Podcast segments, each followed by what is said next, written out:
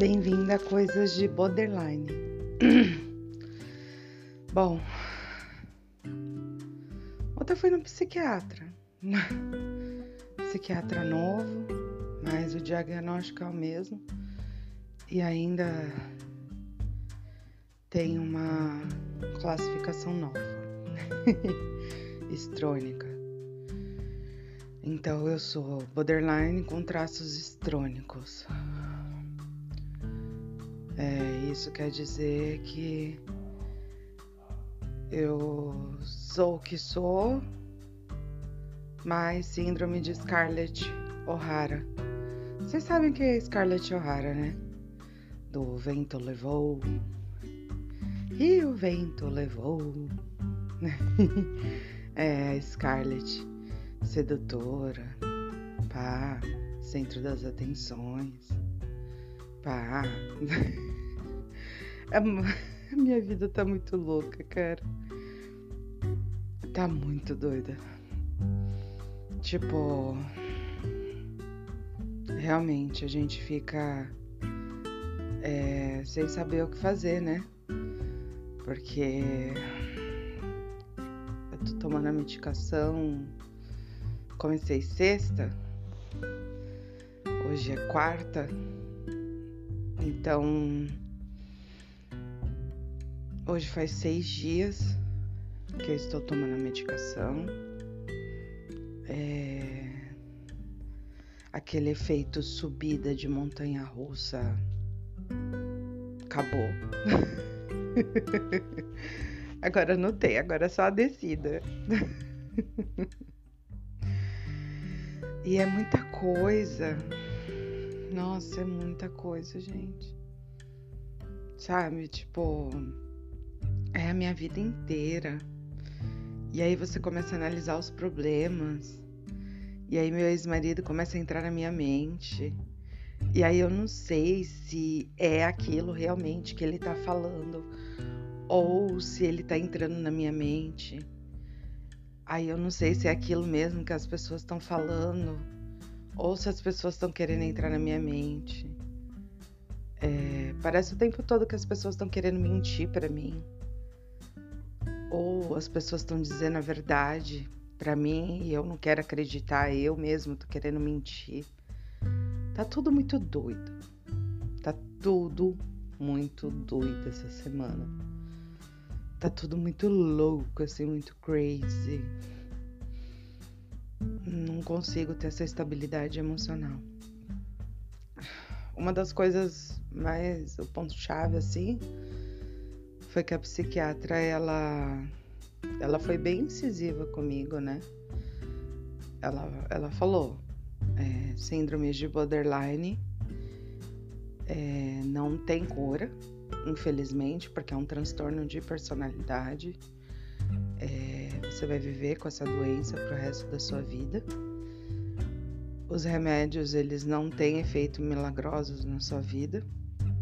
Eles podem aliviar os sintomas e a terapia ela vai te ajudar neste processo.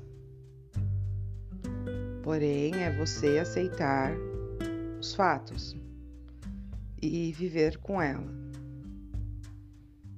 E aí ontem eu estava falando com meu ex-marido. Eu falei: "Quer saber? Eu vou aceitar essa loucura toda e viver e já era". Aí ele falou: "Mas você já aceita". Então, tipo, gente, o que que falta? Sabe? Eu acho que eu falta eu parar com essa ansiedade. Falta eu parar, respirar, contar até mil. Acho que falta dar tempo ao tempo, sabe? Viver tranquilamente, é, sem ficar pressionando as coisas e as pessoas, sem ficar atropelando o tempo. Deixar o tempo acontecer, sabe? Deixar as coisas acontecerem. no seu tempo, assim. Porque tudo há o seu tempo. Né? Eclesiastes. Acho que é o meu livro favorito da Bíblia. Acho que eu vou escutar ele de novo. Mas não adianta, minha mente ela é, é muito assim.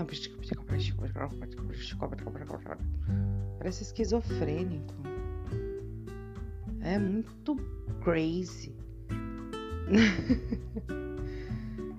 é, uma coisa que eu, que eu percebi é que neste exato momento, no momento que eu estou vivendo, eu não consigo ter uma relação interpessoal com ninguém.